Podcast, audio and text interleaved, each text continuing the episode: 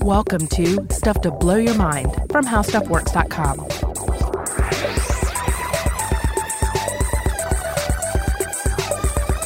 Hey, welcome to Stuff to Blow Your Mind. My name is Robert Lamb. And I'm Joe McCormick. And today we are bringing you a follow-up, a rare, long-awaited follow-up on an episode from last year that was about a messenger from another solar system. Oh, yes. Oumuamua. Oumuamua, that's right. So in this episode from last year, it aired in December 2017. It was called First Messenger from an Alien Star. We discussed the first ever extrasolar object known to enter our solar system, which has come to be known as Oumuamua. Now, of course, as usual, the big question whenever there's something interesting that happens in space is it aliens? And that's what people wanted to know back then. Of course, back then the answer seemed to be no. The answer, as a spoiler, I think still seems to be no, but the question has gotten a little more interesting, even though the answer does still seem to be no. Yeah, basically it was a weird object when it was first observed, and it remained weird. It continued to do weird things. And then there's one paper in particular we're going to be talking about. Well, actually a couple of papers that put some fascinating spins on it that hypothesize what could be going on with the Oumuamua. And one of those hypotheses involves a concept that it's an alien spaceship. So the idea that it is aliens has not completely died away, and we're talking about among reputable scientists, not merely people on the outskirts that just want to see aliens in everything. Right. Well, of course, as we discussed in the last episode, anytime there's anything weird in space, the Daily Mail's going to break out its aliens as their headline, and people are going to be popping their It's Aliens champagne. It's not time to pop the champagne. But we did promise in that last episode that if future research came along and proved us wrong in saying it wasn't aliens, we would, of course, do a follow-up episode. Has that happened? Well, no, it hasn't been proven to be aliens, but the object has continued to appear even more strange and even more interesting all the time. And plenty of media outlets have used a new paper by astrophysicist Avi Loeb and Shmuel Bialy to run with the "Okay, now it's aliens" headlines. And obviously some people have flagged these articles for us on social media, so we thought it'd be worth a look, come back, revisit it, and see what's happened since last year. Now, I have to go ahead and remind everyone that we're not against the idea of it being aliens necessarily. That would be really interesting if that were to come to pass. I don't know about you. I hate aliens. I just it just curdles my blood. It would be a huge change, obviously, and change is scary. Mm-hmm. It would definitely mess with some of our science fiction. That's probably where I feel the most threatened by it. I've got some stuff pending that might be messed up if aliens are suddenly a reality. And then all of our sci-fi has to be like alternate reality sci-fi. Like this is what the future might have been like had there not been aliens as we know them to be. That's a really good point. I mean, this was why when it makes all first contact stories alternate histories. Yeah. I mean, I'm not sure if this is – I haven't verified this, but I remember reading that when 2001 A Space Odyssey was in production, Stanley Kubrick either did or tried to take out an insurance policy in the event that alien life was discovered before the film came out. So, I'm not alone in my paranoia. Oh, that's good. Yeah. But no. Once again, today is not going to be an It's Aliens party, but it is going to be a fascinating exploration of a very weird thing in space. Right, and we will consider the possibility, because that's going to be part of this episode, is talking about the idea that it could be an alien spaceship. Okay, brief refresher crash course on this object, Oumuamua.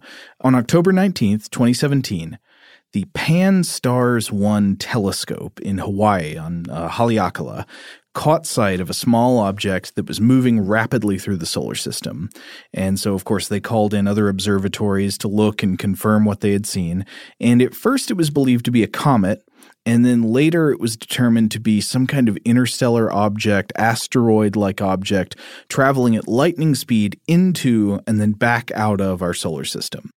So how fast was the thing going? Well, at its fastest, when it made its nearest approach to the sun on September 9th of 2017, it was going about 196,000 miles per hour, or 87.3 kilometers per second. Last I heard, it's already headed back out of the solar system at somewhere around 70,000 miles per hour, already past the orbit of Jupiter. I think I read nearing the orbit of Saturn, or it might be there by now. In another 4 years, it will pass the orbit of Neptune, and it'll basically be heading way back out into interstellar space. Whatever it is, it ain't local. So the speed is already weird. Then you got the trajectory. So it apparently entered the ecliptic plane of the solar system, the relatively flat orbital plane that where things go around the sun, at an inclination of about 123 degrees. And things in our solar system are generally not like that.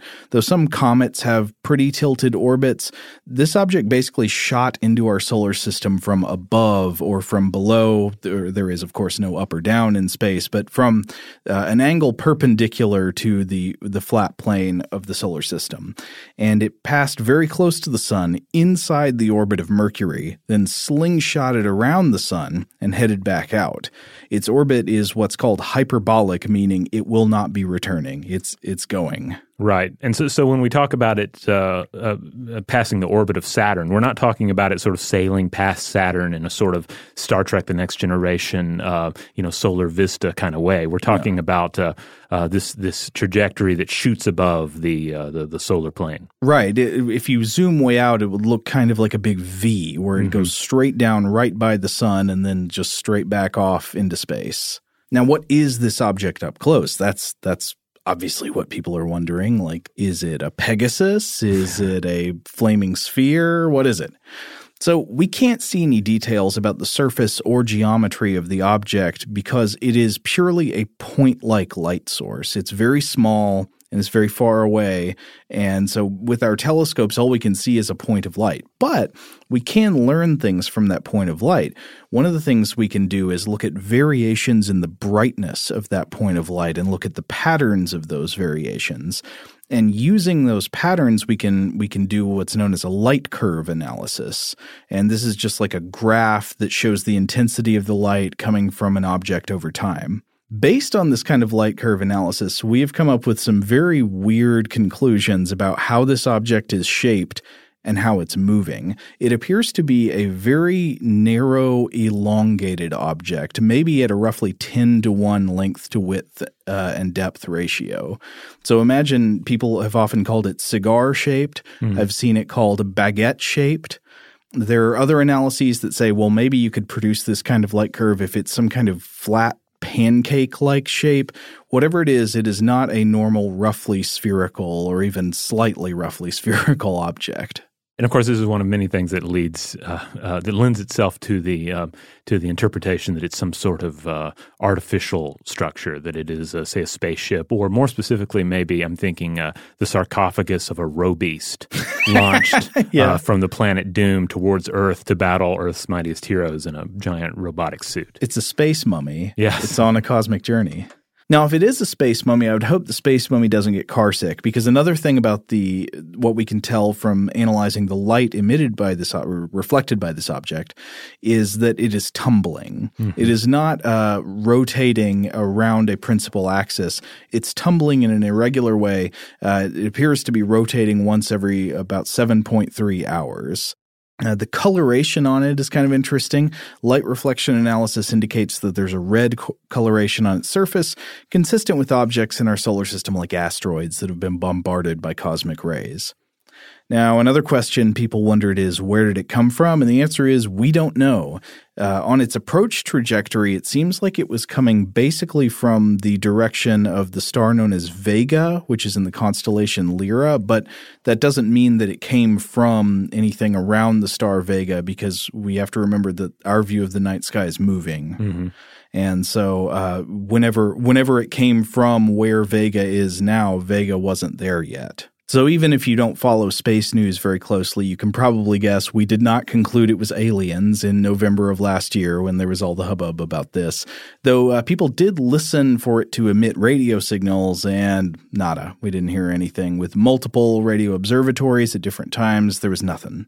All right. So if it was/is an alien ship, it certainly wasn't trying to communicate with us in any detectable sense. Exactly. And so that is about where we stood last time when we did the first podcast on this object. But there have been a lot of developments since then. So I want to start by looking at a very curious NASA press release from June of this year.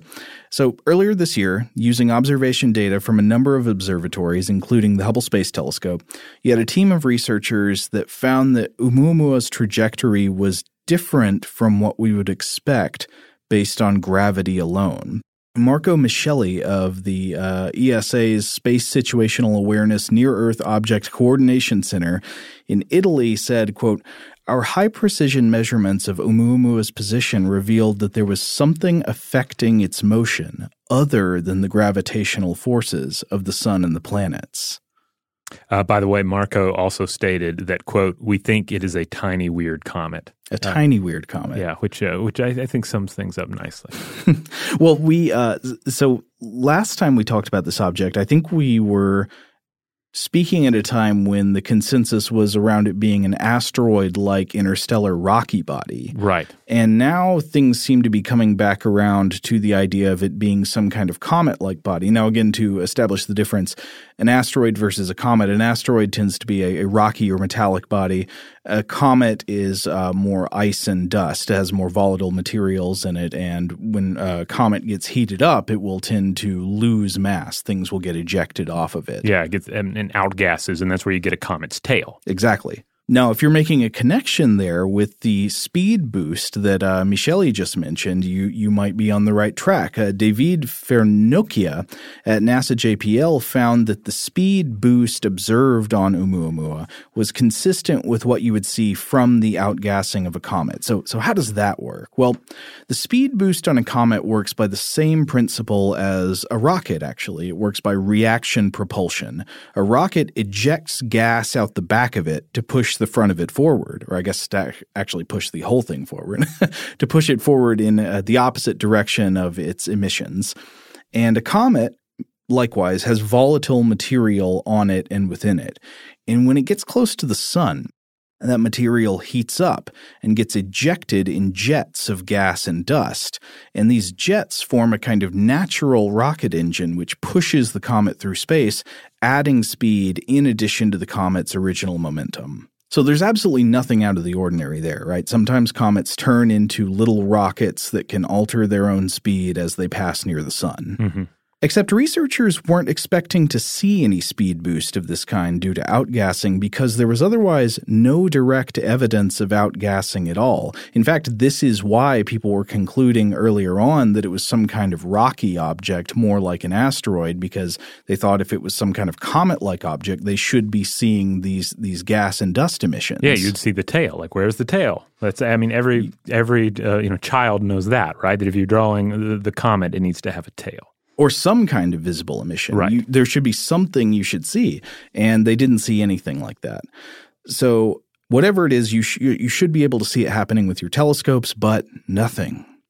So the team in this research hypothesized that maybe what's going on is that 'Oumuamua's outgassing released very little dust, enough to give it a speed boost, but not enough to see reflecting the sunlight in a way that our telescopes could pick up. The University of Hawaii astronomer Karen Meech, who is the head of the team that announced the discovery of the object last year, she suggested that maybe small grains of dust that you would normally find on a comet within our solar system, those things had all been blown off of 'Oumuamua as it hurtled through the interstellar void for all those thousands or millions of years. Yeah, and that I've also read that they would just leave like larger grains of dust, and that's what would be outgassing here. Yeah. So there are a couple of different ways you could think about it. You could think that what's getting ejected from this comet-like object could be large grains of dust that don't reflect light as well as many smaller grains would. Mm. And that's why we can't see them. Or it's just been stripped of dust. And what's being ejected has mass enough to give it a speed boost, but it doesn't reflect light in a way we can see. In any case, whatever's going on with it is weird. Yes, a tiny weird comet. Okay, but I want to move on to another piece of news, another NASA press release again, this time from November of this year. And it said that in November of 2017, researchers used NASA's infrared Spitzer Space Telescope to look for the object after its original sighting. So this is an infrared telescope. It's looking at the infrared part of the electromagnetic spectrum, which usually indicates the emission of heat energy. And Spitzer looked for more than 2 months and was never able to detect the object. These results were published in the Astronomical Journal by Trilling et al. And believe it or not, the fact that it couldn't see the object was actually a very useful result. Despite the fact that there was no data we could gather, the fact that we couldn't see it with an infrared observatory tells us something about the object. First of all, it must be very small.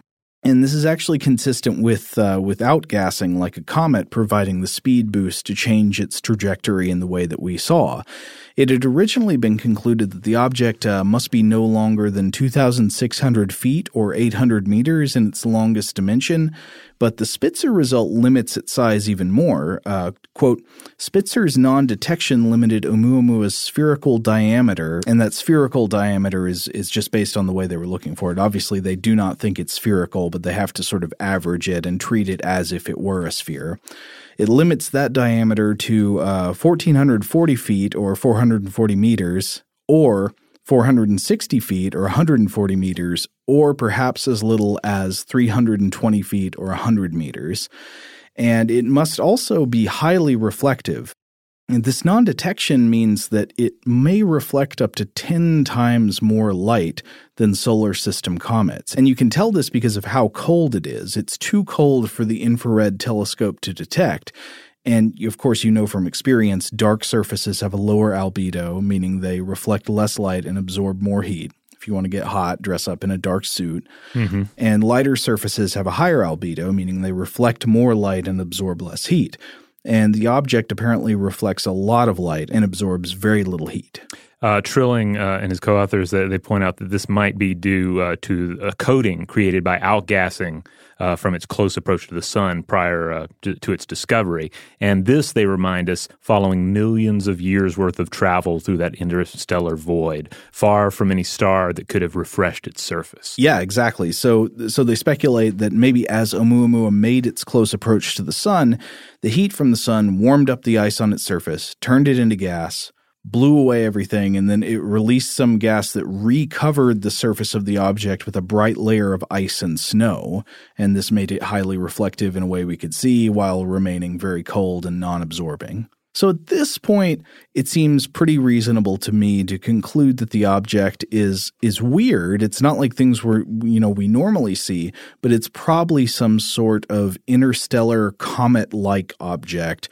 Behaves sort of like a comet, but sort of not like a comet from within our own solar system. And that's maybe all we'll get to know about it, because another thing about it is that it's on the way out. Mm-hmm. We're probably not going to be able to gather any more information about it unless we go chase it down, and with the propulsion systems of today, we can't do that.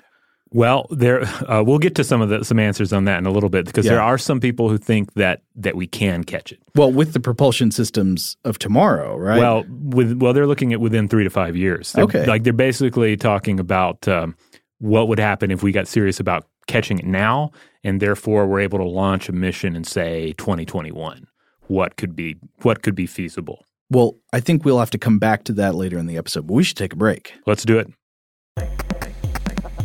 All right, we're back. So, again, everything that Oumuamua is doing has thus far been explained rather well, given what we know about the behavior of comets and other astronomical objects. Right. It doesn't behave exactly like we would expect a comet to. You know, there's some observations that don't quite match up. Mm-hmm. But you can at least say, well, here's why I think it might not be matching our normal expected observations for a comet-like object. Right. It's weird, but within the parameters that are in place, without having to drag in the idea of alien intelligence. Before we get into alien intelligence, I just wanted to visit a little bit of other weirdness that I came across. This first one was in a speculative astrophysics paper I came across. It's just too odd to pass up. So this was published in, of course, the archive preprint server called Could One Eye, and that's a designation because it's the first interstellar object, One Eye / Oumuamua, be macroscopic dark matter. And this is by Cincinnatis et al. So I'll try to do this quick because I have not found any experts who think this answer is likely. This is basically just a paper sitting in the void, though it was too fun not to mention. So the authors ask, what if it's not an asteroid or a comet, but some type of, quote, macroscopic chunk of dark matter? Okay. The very short version on dark matter. When you look at galaxies and galaxy clusters way out in space, you can detect how much mass they have based on gravitational effects. But at the same time, the galaxies we look at appear to have far less normal matter in them than we would guess based on those gravitational effects. So people have come up with this idea, well, there must be some other kind of matter that's actually there's much more of it out there than there is normal matter, and this is dark matter. The most common version of dark matter people imagine, I think, is usually some kind of, quote, weakly interacting massive particle, meaning you've got these elementary particles out there that have mass and they have gravitational effects and they can affect the gravity of things around them, but they don't interact with regular matter in other ways. So they can pass right through it. They don't reflect or absorb electromagnetic radiation and so forth. But the authors of this paper write, quote, contrary to widely held misconceptions, dark matter need not be in the form of weakly interacting elementary particles, but might instead be found in much larger pieces with masses best measured in grams or kilograms and cross-sections best measured in centimeters squared. Specific candidates include primordial black holes, okay, strange quark or baryonic matter, and other speculative approximately nuclear density standard model or beyond the standard model objects. So given that this object reflected sunlight because we could see it with telescopes, we know that Oumuamua was not a primordial black hole. So they propose it is some form of strange matter of, quote, nuclear density, and this means the density of the nucleus of an atom, which is, of course, ridiculously dense. One point of comparison I found is that it's more than 2.1 times 10 to the 14 times greater than the density of water. All right, so it's pretty dense. A little bit dense. Okay, so that's some hard water right there. There's a nice part about this weird hypothesis, though. Unlike aliens, you can actually falsify this one because they said, wow, if an object that massive, that big a hunk of dark matter were to pass through our solar system like this, it would gravitationally alter the orbits of Mercury, the Earth, and the Moon in ways that you could detect. And I have found no evidence that anyone has detected shifts in our orbit or the orbit of Mercury or the Moon. So as fun as this one is, I think we can ignore this hypothesis. All right, how about one more strange yet cool hypothesis from Mattia Chuk in Astrophysical Journal Letters in 2018. This one is called One Eye Oumuamua as a tidal disruption fragment from a binary star system. Short version here, the author models various scenarios and speculates that Oumuamua was once part of a planet. That planet was, quote, tidally disrupted in a catastrophic encounter with some kind of extremely dense red dwarf star and then ejected into interstellar space from a binary star system. So it's shrapnel. Yeah. I think this seemed to be working on the conclusion. I could be wrong, but I think this seems to be going on the basis of the idea that Oumuamua is more likely a rocky asteroid-type object rather than a volatile comet-type object. So this might not be as plausible now as it was when this was published. But okay, I think it's time to talk about the aliens paper. So the authors here are Avi Loeb and Shmuel Bialy. Avi Loeb is a Harvard astrophysicist, a very, very, not some internet kook, very well-respected working astrophysicist, super active in the field, all over the place, involved with a bazillion projects I could find. So, this is not Time Cube guy. Right. When this individual speculates on aliens, you listen. Yeah. But at the same time, somebody's credibility within a field or authority shouldn't make you just like take whatever they speculate on at face value. No. So let's take a look at it. These authors wrote a paper called Could Solar Radiation Pressure Explain Oumuamua's Peculiar Acceleration in the Astrophysical Journal Letters in 2018. It was just recently published. Now, I have to say, it's always a good sign when the alien hypothesis is not mentioned in the headline. I don't know. It sometimes gives one hope, I think. Uh-huh. Okay.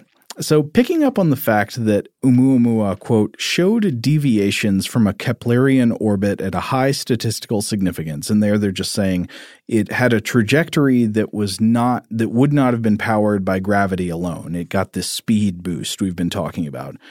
And remember, of course, that previous researchers concluded it must be some comet-like object receiving a reaction boost from outgassing in some unusual way that we can't detect. Loeb and Bialy write, quote, such an acceleration is naturally expected for comets driven by the evaporating material. However, recent observational and theoretical studies imply that Oumuamua is not an active comet. We explore the possibility that the excess acceleration results from solar radiation pressure.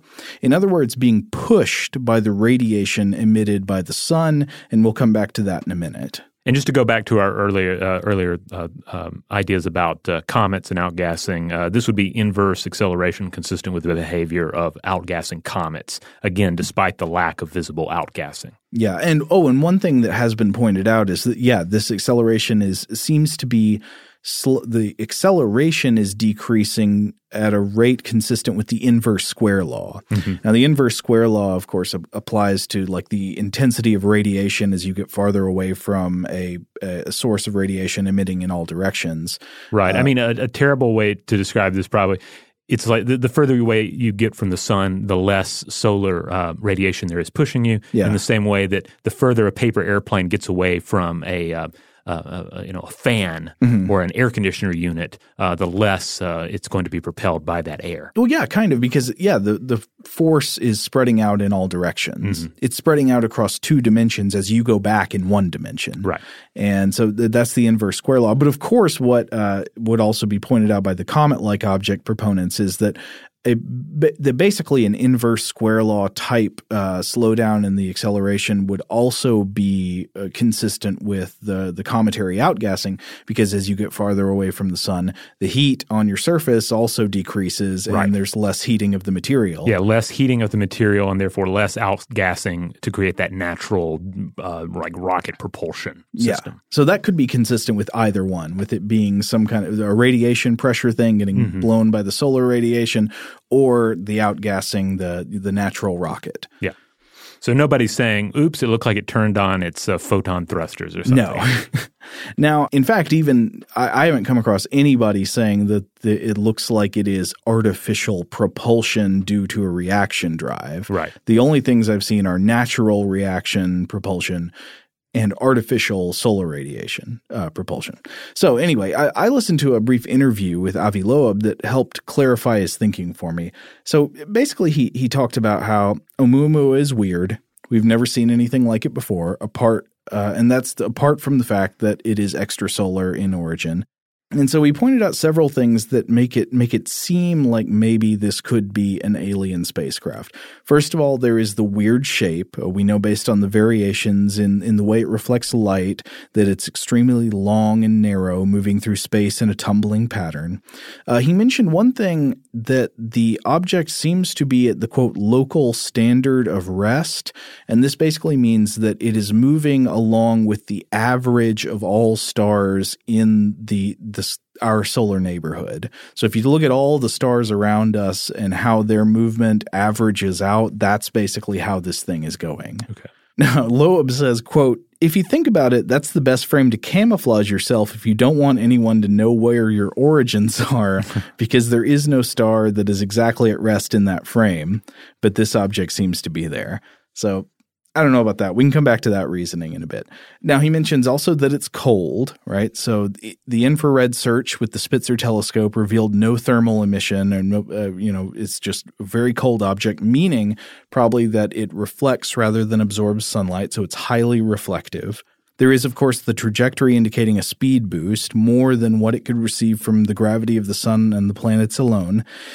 And, of course, Loeb thinks that the speed boost cannot be due to cometary outgassing, and here's why. He says, first of all, we can't see any evidence of outgassing. A comet has a detectable tail from outgassing, and we couldn't detect anything like that on Oumuamua, no images of it. Number two, he says the fraction of its mass that it would need to lose in order to get the speed boost it has is pretty significant.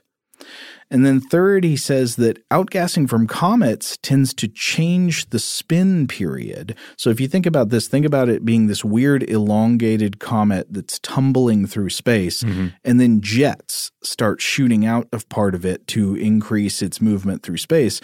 This would seem to probably change its tumbling, right? If you imagine turning on some random air jets on a spacecraft in orbit. Yeah, you would think that if it's spinning faster, you would get like a Sonic the Hedgehog situation, right? Yeah, or it would stabilize it in one direction or another. You'd see some kind of change due to this outgas. Yeah. And so do we see anything like that? Well, Loeb says no. There's no detectable change in the spin period of this object.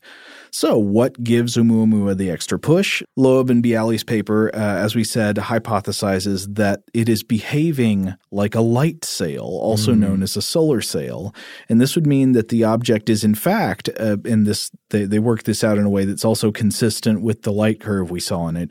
The object is, in fact, less than a millimeter thick, but with a surface area of 20 meters or more. And it's highly reflective on at least one surface when it's, because it's supposed to be reflective as a solar sail. And so this is a really interesting thing to consider, at least, even if it's wrong. Yeah, because the idea would be that this is an artificially created solar sail. This is a probe powered by solar sail propulsion. Yeah. So what's the deal with a light sail? Yeah, let's back up and just talk about what a light sail is, because it's an awesome concept. I believe we've talked about it on the show in the past, but it's always great to revisit it. Mm-hmm. So the concept itself actually dates back to astronomer and mathematician Johannes Kepler in the 16th century, and it has to do with comets. Mm-hmm. He noted that comet tails always point away from the sun, and he inferred that sunlight itself was pushing them around like cosmic windsocks. So essentially, he predicted the so-called solar wind. We talked about solar radiation, blasting out from the sun in all directions. Yeah. No, I think we want to be careful not to confuse the idea of the solar radiation being the wind in this analogy with the solar wind, which is the charged particle stream from the sun, which is usually how if an astronomer today talks about solar wind, I think they mean that stream of charged particles. But this would be something that's pushed along just by the radiation pressure of of what's coming off of the sun. So how does that happen? Well, it has to do with the photons. So the light of a star is made up of photons, and while photons don't possess mass, they do have linear momentum. And when they bounce off of a reflective surface, they push against the surface. So all you need is a reflective surface in order to have a sail. Mm-hmm. And now we've and this is not just like purely hypothetical. We have experimented with solar sails. The Mariner 10 probe successfully demonstrated this technology in 1974. The craft had solar arrays that were used as impromptu sails. And then further experiments have proved it out completely. And it was used as a primary means of propulsion on the Icarus probe. That's IKAROS. That was a Japanese probe, right? Yeah, that was a JAXA probe, interplanetary kite craft accelerated by radiation of the sun. Oh, that's what the acronym stood for? Yeah. So one of the things, though, about sailing on the rays of the sun is that you need to be patient if you're using it as your primary means of propulsion for interstellar travel. If you want a Mario Kart analogy, it's like being Donkey Kong or Bowser, right? I think like you get a better top speed in the end, but it takes you a little while to get there. Yeah, slow but dependable, right? Or it's in the initial stages anyway. So based on our technology we have now, a journey to the nearest star would take about 7,000 years using solar sails. Now, I chatted with noted solar sail authority Dr. Gregory L. Matloff about all of this, I think, 8 years ago. And at the time, he thought that it was possible to maybe get that down to 2,000 years with the right kind of solar sail construction that would need to take place in orbit. Mm-hmm. And then we might be able to eventually get below 1,000 years. But below 100, he said that stretched all believability, from his standpoint. So, but I have to state, this is unless you had a laser or particle beam accelerator that was essentially creating its own wind for the vehicle to travel on. And that has been proposed. Yeah. So the idea here is, why depend on the sun to push your sail when you can use some sort of high-powered laser or particle beam accelerator to create a new laser highway for your solar sail vessel to sail upon? This is a concept I believe we actually saw demonstrated, or at least maybe not demonstrated, but let's say illustrated a little bit in the Tron movies. I believe there's a solar sail-looking vessel. Oh, yeah. It's kind of flowing through the internet, the computer world, whatever they call it. It's a cyber monorail. Is that what they called it? No, I don't know. Now, of course, in contemplating the possibility of a space probe created by an alien civilization that's thousands or millions of years older than us, some manner of advanced solar sail need not be the only propulsion technology in play. But then again, I guess it could be like a trolling motor, or maybe it's the primary propulsion system, and we're just letting human mortality get in the way of our understanding of the time frame involved, right? We even today we tend to, I think we can fall into the trap of thinking like, well, what kind of people are on this vessel, or what kind of people are waiting to hear back from it? And certainly, if you push your idea of intelligence in the universe beyond like the human lifespan, you can certainly play with models that don't need to hear back from their probe anytime soon. Yeah. And of course, if you're thinking about it being like a crewed spacecraft with passengers, I don't know, were we allowed to just play with our intuitions here? My intuition, not based on evidence, is that if this were an alien probe, which I don't think it is, it's probably uncrewed, right? It doesn't have people in it. It doesn't have space people. Not living ones anyway. Maybe like a dead alien king, right? Yeah, but I don't know. What are our intuitions worth? Maybe nothing. Nothing when it comes to aliens. But if we just stick to the human answers for why some civilization would send something like that out. I mean, we can look to examples of, a time capsule, a tomb, a simple, hey, is there anybody else in the universe? A message sent out into the void. It's a survey. So I think all of that is possible, just again, based on the human experience extrapolated to try and understand why an alien might do something like this. But even backing out and not trying to imagine alien psychology, if you just look at it as a piece of technology, which is basically all that that Bialy and Loeb are doing. Like, right. They don't start talking about like why alien civilizations. They're just saying, like, is it plausible that this is what it is? And they conclude, if you take that as a would it be plausible, they do think it's plausible. They do some calculations to say, would a light sail that matches the kind of acceleration we saw on Oumuamua, would it make it through the interstellar journey? And they say, yeah, it probably would. Would it match the things we've seen so far? They say, yeah, it probably would. The question is, do you have reason to conclude that it is a light sail in the first place?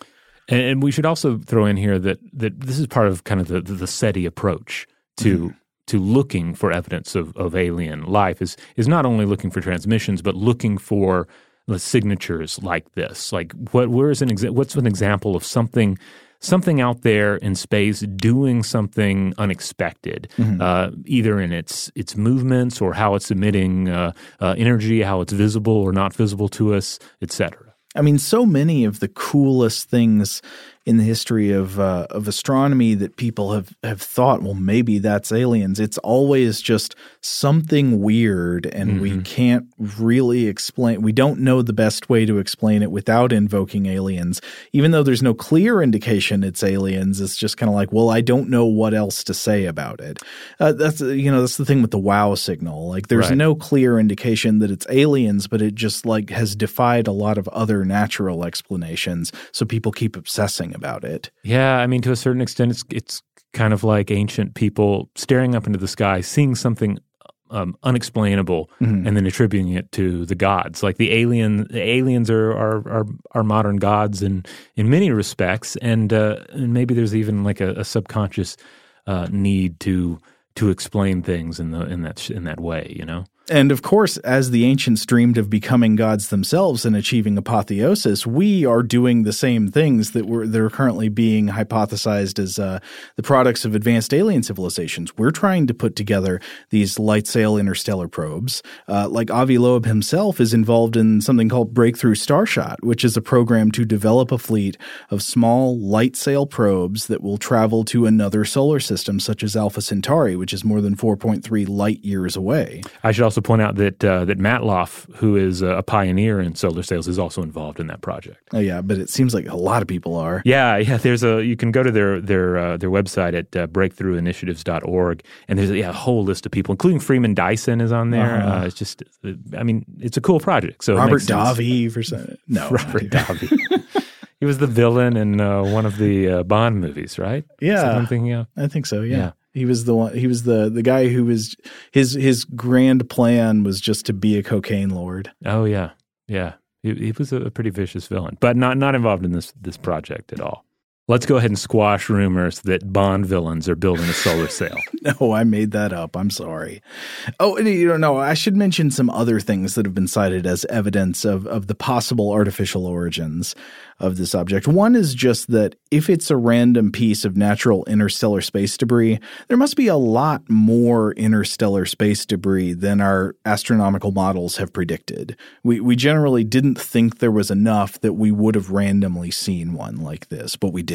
So either there's a lot more interstellar space debris than we thought, or this thing probably isn't interstellar space debris, which would mean it's either local, which seems unlikely based on a lot of analyses I've read, or that it is artificial in origin, or I guess, we're a one in a million chance or something. Yeah. Most I've seen like maybe one speculation that it ultimately isn't from beyond our solar system. That comes, from the Oort cloud. But oh yeah, multiple people have proposed that. I saw one paper really putting the hammer down on those hypotheses, saying it's just really hard to explain the characteristics of this object, including its hyperbolic trajectory and everything, by reference to things within our solar system. The main hypothesis there is that it's like it was some kind of Oort cloud object that got thrown out of whack due to a hidden ninth planet, that planet X out there, which nobody ever really finds any evidence of. And so I think that is not a favored hypothesis. Right. Well, that's Planet Doom. That's where the Robies come from. Oh, yeah. The space mummies. Yeah. There was another thing that I thought was funny in this interview I listened to with Avi Loeb. It was on some program I found on YouTube called Event Horizon. But anyway, so Loeb says – he makes this comparison. He says, when you're looking at Oumuamua, it's kind of like you're walking on the beach and you're picking up seashells and then you come across a plastic bottle. It's unlike the things around it. It seems like it could have been artificial in origin. And I couldn't help but notice this is somewhat similar to the argument that the English theologian William Paley made with the watchmaker idea. Oh, yes. He says you're walking across a heath and you kick your foot into a watch. It can't have been artificial. Or it can't have been natural in origin. It must have been designed. Ah, it's like the turtle on a fence post argument, right? I guess so. We don't know how it got there, but it must have had some help. Now, as we've said before, Avi Loeb is certainly not just some internet kook. And in fact, I have not come across there may be this out there, but I was looking around and I couldn't find any experts disagreeing with the essential core mathematical reasoning in his paper, which spends most of the time making the case that it's plausible that this thing could be a light sail, and that would explain what we see about it. But, of course, a lot of people have taken issue with the conclusions he draws from it, that we should conclude it's possible that it's a light sail, because people tend to be skeptical about going to the it's aliens explanation. So I guess we should move on to that. We should look at some criticisms of this idea. Is it really aliens this time? But let's take a break first before we get to the aliens. Keep you hanging. Yes. We'll be right back. All right, we're back. All right, so we ended last time by saying, looking at everything we've seen so far, should we conclude, yes, it really is aliens this time? I think the answer is no. We are not justified to conclude that. But it is true that this object has gotten even weirder and more interesting. And there's nothing wrong with that. I mean, there's nothing wrong with the mystery. Yeah, Loeb has mentioned in interviews, he's mentioned Sherlock Holmes. Mm-hmm. I think this might be a bad analogy, but we'll see. Yeah, he said he points out the Holmes quote that is tossed around a lot. When you have eliminated the impossible, whatever remains, however improbable, must be the truth. And I think it's perhaps based on what I've looked at, it seems like it's a stretch to say that we've really ruled out all possibilities here. No, I don't think so at all. He to make that quote work, it would have to be once you have eliminated the improbable or something like that. Yeah. I should also point out, this is one of those quotes, the Sherlock Holmes quote, is often used as a way to prop up improbable ideas by other individuals. And as much as we respect Sherlock Holmes as a fictional bastion of logic, I think we should always remember that his creator was personally taken in by a lot of supernatural nonsense later on in his life. Oh, yeah. Which, that's a part of that, of course, is just a lesson that so many of us are susceptible to that kind of thing. But also, let's not confuse Sherlock Holmes with a real person. Right. So before we look at the major criticisms of this idea, let's refresh on the main arguments that 'Oumuamua is a light sail. First of all, you've got the increase in its speed, which would be consistent with cometary outgassing, but we couldn't see any sign of cometary outgassing. Mm-hmm. Then you've got its weird shape, low temperature, high reflectivity, all would be consistent with the strange shape and reflectivity of a light sail. Plus, the authors do all these calculations to show that a hypothetical light sail would be able to survive the interstellar journey and produce the results we've observed. And they point out the fact that its spin period doesn't appear to change. And they say, so if it's outgassing, if jets of gas are coming off of it to give it this speed boost, shouldn't that have changed the way the object was tumbling or rotating in space? And we didn't see any evidence of that. We didn't see any evidence of a change in the tumbling pattern. Now, one critic I found was quoted, consulted by an article in NBC News, and this critic was Coryn Bailer-Jones, an astronomer at the Max Planck Institute in Heidelberg, Germany. And Bailer-Jones started with a general comment saying, in science, we must ask ourselves, where is the evidence, not where is the lack of evidence, so that I can fit any hypothesis that I like. And specifically what Bailer-Jones pointed out that I thought was a good point was about the tumbling motion of the spacecraft.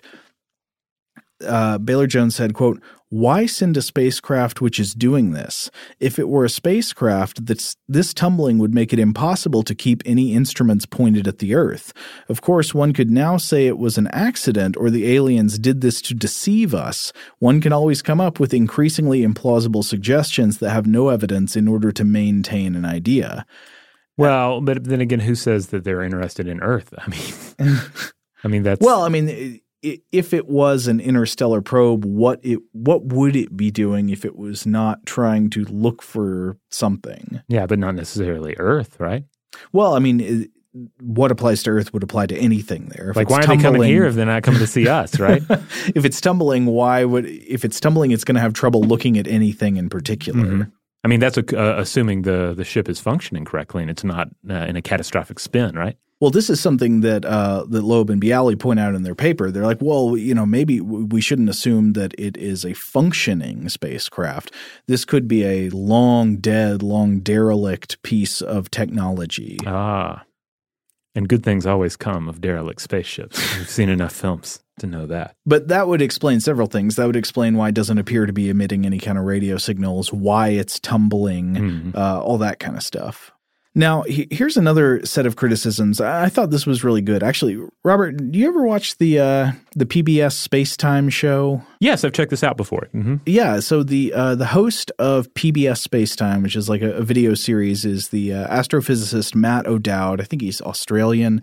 And I liked his take on this. I thought he had a smart, measured take. Of course, he's one of these people you can trust not to jump to the "it's aliens" conclusion. Right, right. He stands by the saying, "It's never aliens until it is." Yeah, and I thought his analysis was pretty good. So he, basically he points out that most of this light sail hypothesis would kind of fall apart if there was just direct evidence of outgassing, right?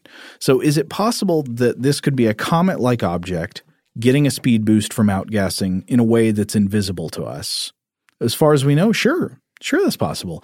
The authors of that June 2018 paper that we mentioned earlier, they hypothesized that either it's a comet with little to no dust or large grains of dust that reflect less light than many smaller grains.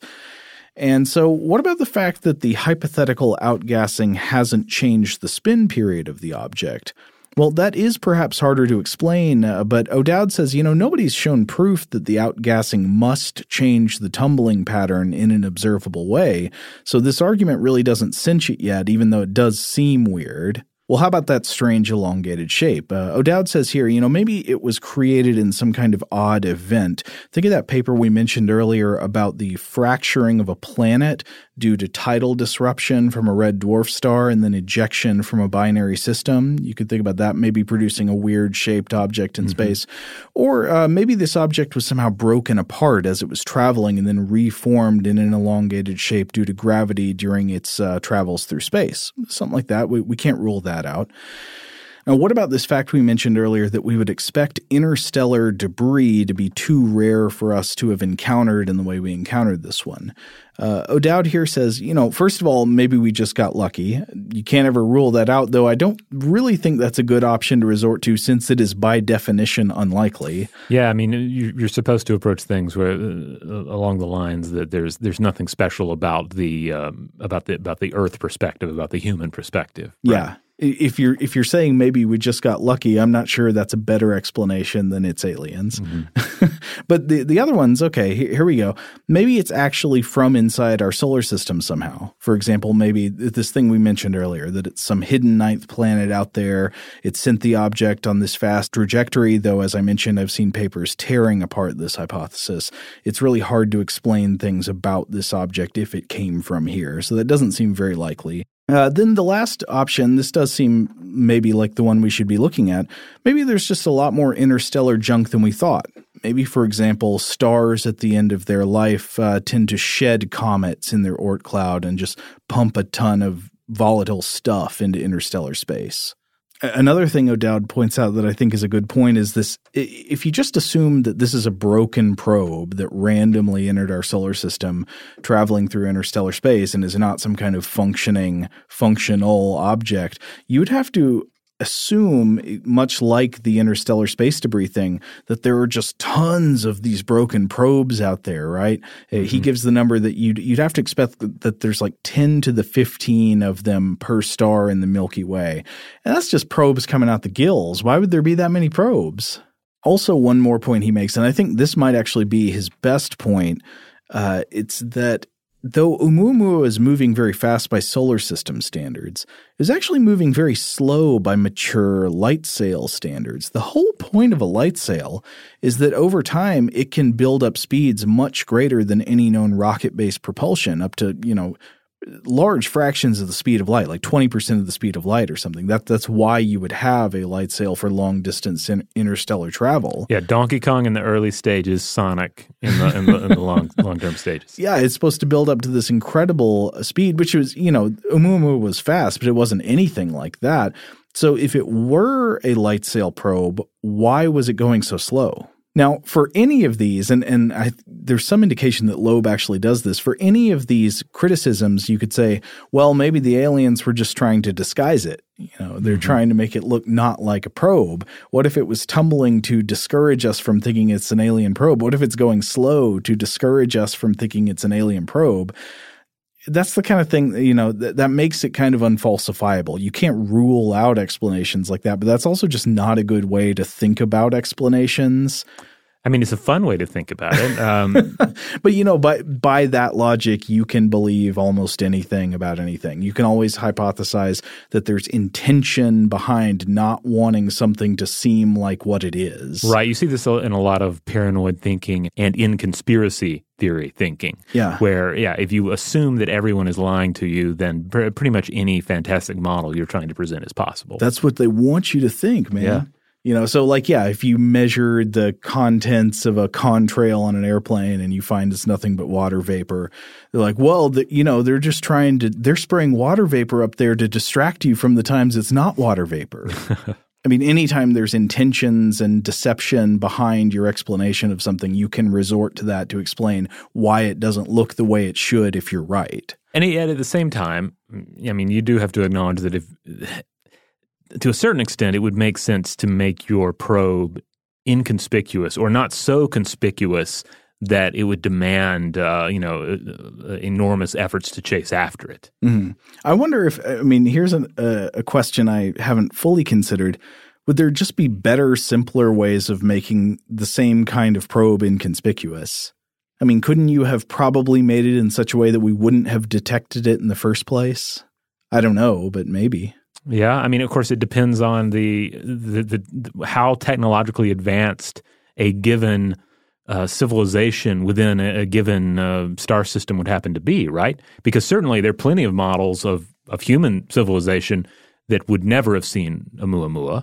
And then conceivably, there are versions of our future. There are future possibilities in which we could easily check it out. If you imagine this did come from another star system, it would have to have been sent long before there was anything like technological civilization on Earth. So it could not be that, like, they heard our radio signals and responded by sending a probe. Right, and then they certainly couldn't anticipate our level of – specifically our level of technological advancement. Yeah, it appears this thing's been out there for thousands, millions of years. Mm-hmm. So again, it comes back to the fact that we shouldn't take ourselves too seriously in trying to figure out what this is. You know, an astrophysicist that I follow on Twitter, Katie Mack, I saw in an article that she had some tweets that got highlighted that I thought were very insightful about research of this kind. And she was just basically trying to explain what causes research like this to be published. Not that I'm saying this shouldn't have been published, but you know, generally most astrophysicists are not going to look at this and be convinced that it's aliens.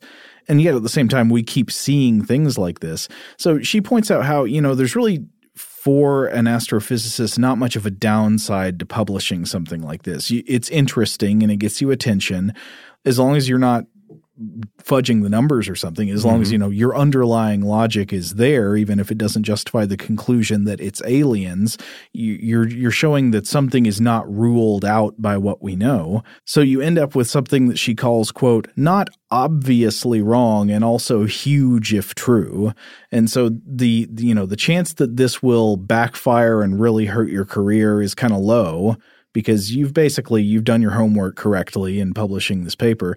But there's also a slight chance that maybe it turns out it is aliens and you were the first person to say so. And then they name it after you. Right. Yeah. And so I think that's an interesting way of thinking about it. I don't know what our base level of skepticism about aliens explanations should be, because obviously I tend to be of the skeptical nature and to not think, oh, yeah, it's aliens. But also I don't think aliens explanations are on the same level as saying like it's a ghost or something. Not at all. So what is the bar of entry for explanations that invoke extraterrestrial artificial origins of things? Yeah, I mean, extraterrestrials are, depending on which experts you talk to, it ranges from possible to you know, extremely likely.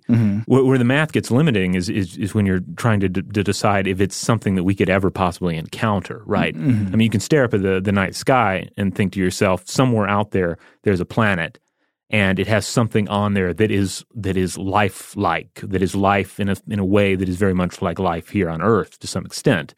But will we ever see it? Will it ever see us? Will we ever have any knowledge of it? Is it alive right now, or is it long dead, et cetera?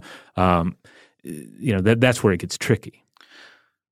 will it, and certainly is it capable of traveling here, and all the the complexities involved with thinking about interstellar travel. And would it even want to? I mean, we always just assume space exploration would be a goal of any intelligent species. Yeah, they've got to come here. That. Yeah, I mean, we've got Mount Rushmore, we've got the Grand Canyon, we've got all these great things. Surely they want to come and see the whales.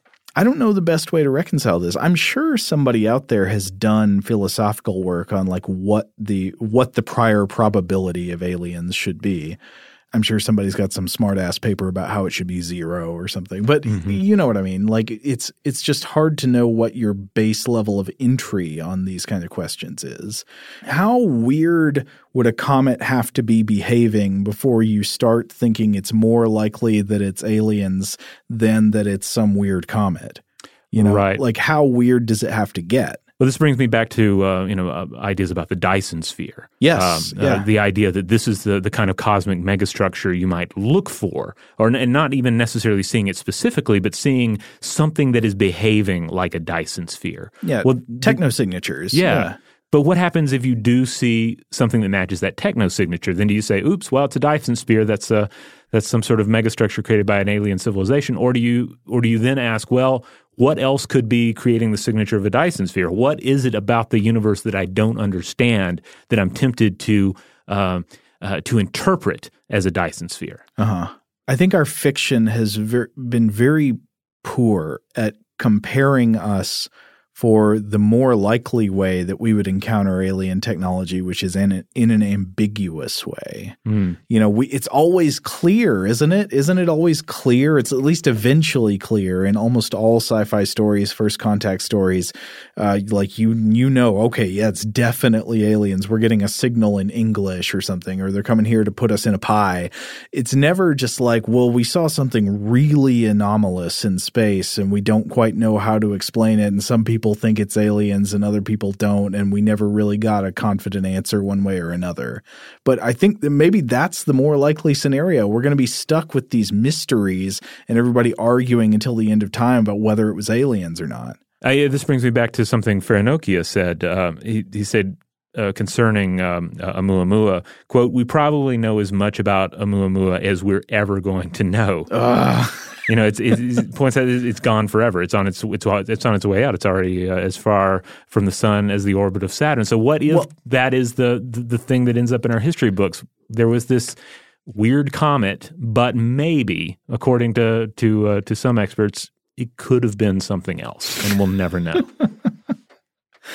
Well, but wait a minute. That's what we're stuck with, the telescopes and powers of observation we have now. But if we were to get close to it again, if we sent something out to catch it, we talked earlier about how we would come back to this, the idea of going out to catch it. Mm-hmm. Could we learn more? I mean, obviously there the answer is yes. We could send a probe to try to catch it. Unfortunately, with today's propulsion, we would not be able to reach it in time, or at least with normal rocket-based propulsion, right?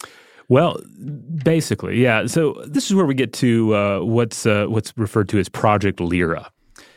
This is based on some information that came out last November, and basically this is an ambitious scheme to reach Oumuamua, quote, within the time frame of a few decades. And the authors of this paper, they concluded that, quote, "Although reaching the object is challenging, there seem to be feasible options based on current and near-term technology." And with this, we're talking about generally they're talking about launch dates of around 2021, with the expectation that if we were to push forward with any of these efforts, there would inevitably be delays as well. This comes, by the way, from the Initiative for Interstellar Studies. It's a UK-based, not-for-profit company with a strong emphasis on education. And if you live in the UK, you should definitely check out their website. They do a number of talks, summer schools, and so forth. Their website is i4is.org. But in this particular paper, they looked at a few different ways of pulling this off, of chasing down Oumuamua. Namely, sending spacecraft after it via a Jupiter flyby or a solar Oberth maneuver. So these are essentially gravity assists, by which a craft falls into the gravity well of a given planet, star, or other object, and then accelerates out when its fall reaches maximum speed. They also looked at using a few different current and near-future launch and propulsion technologies, stuff coming online in the next few years like NASA's Space Launch System, SpaceX Falcon Heavy, and the SpaceX Big Falcon rocket. And they also touch on solar and laser sails. And they also touch on the prospect of Project Starshot, which we mentioned already. Mm-hmm. And in all of this, they calculate the necessary mass of such a craft, including a shielding for anything using a solar obverse acceleration, because it would have to get closer to the sun. And then the craft needs to decelerate as well as it reaches Oumuamua.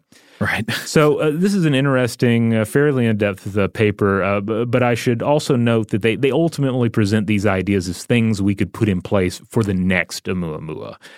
This in part due to the fact that there would inevitably be delays if we were to push for a 2021 launch. And they want to focus in the future on 2 to 3 more specific plans that could be utilized. But I think the most optimistic flight time that they specifically mention in the paper is a potential laser sail propulsion method requiring 3.5 years to launch, though they mention that 5 or even 10 years may be unrealistic, and then taking 7 years to reach the destination. Mm. So, yeah, if we really wanted it, if I want it, I mean, you know, that's the thing about mega projects, right? At that thing. It can't just be me that wants it. Enough people and governments, there has to be a will to go after it. And, yeah, I'm not sure we're there. And it kind of comes back to the whole idea, is it conspicuous or not? Because if it were conspicuous, if there was like a more of a solid argument that this was, say, a derelict spaceship that fell into our system here, then there would be probably more push to go and check it out. Yeah. Or certainly more push to please stay away from it because we've seen all the movies. Well, I mean, I wonder if exploring possibilities that it could be an alien intelligence in the most responsible way without, you know, running the Daily Mail headlines, mm-hmm. Just exploring, you know, what if it, is it plausible? Could you work out the details on how it could be consistent with an alien probe?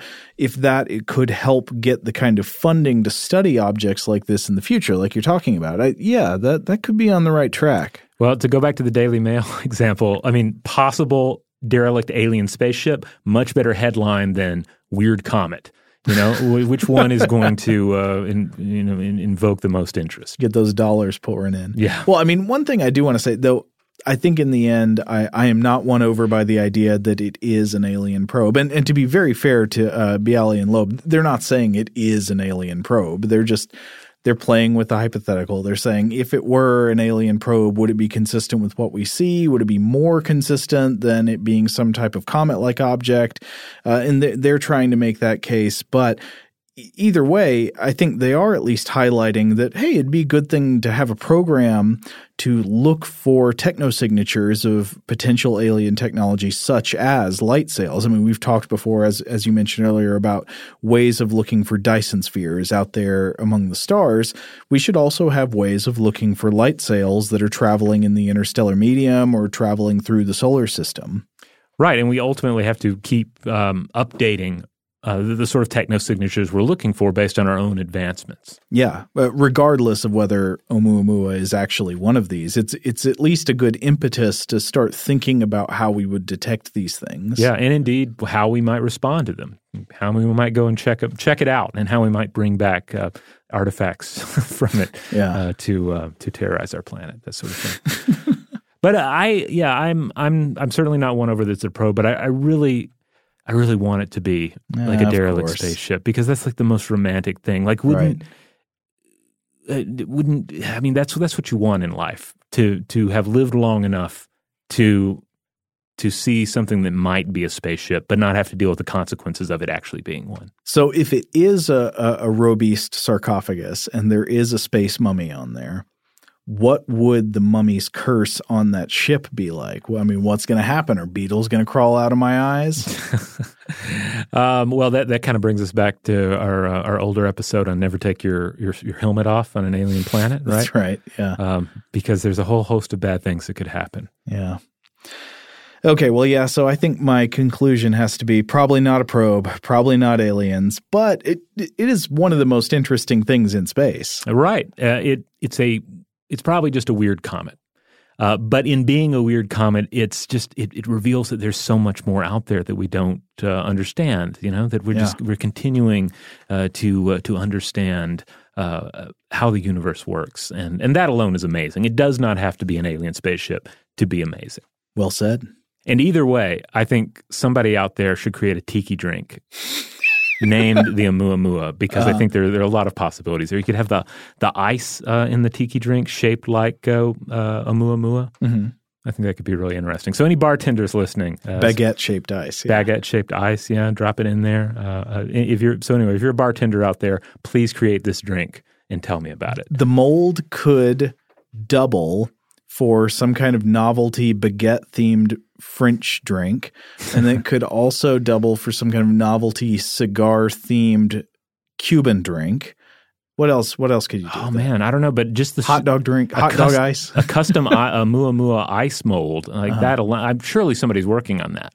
They should. They should totally steal that idea from us. I think IKEA already makes that, actually. Really? Yeah, they've got these, long ice straws. I don't know what – it seems weird. Well, I'll have to check that out. Anyway – either way, I'm sure everyone has some thoughts on this particular episode, so we would love to hear from you. In the meantime, check out stufftoblowyourmind.com. That's the mothership. That's our mothership, where you'll find all the podcast episodes, links out to our social media accounts. You'll find a tab for our store, our cool TeePublic store, that has all sorts of cool bits of merchandise, T-shirts, stickers, etc., with some cool stuff that we've just pumped out for the holidays. So a great place to go for stocking stuffer, or just, buy yourself a gift. It's a great way to support the show. And if you don't want to support the show that way, if you want to do it the free way, just simply rate and review us wherever you have the power to do so. Huge thanks, as always, to our excellent audio producers, Alex Williams and Tari Harrison. If you would like to get in touch with us directly to let us know feedback on this episode or any other, to suggest a topic for the future, or just to say hi, let us know where you listen from, how you found out about the show, all that kind of stuff, you can email us at blowthemind@howstuffworks.com.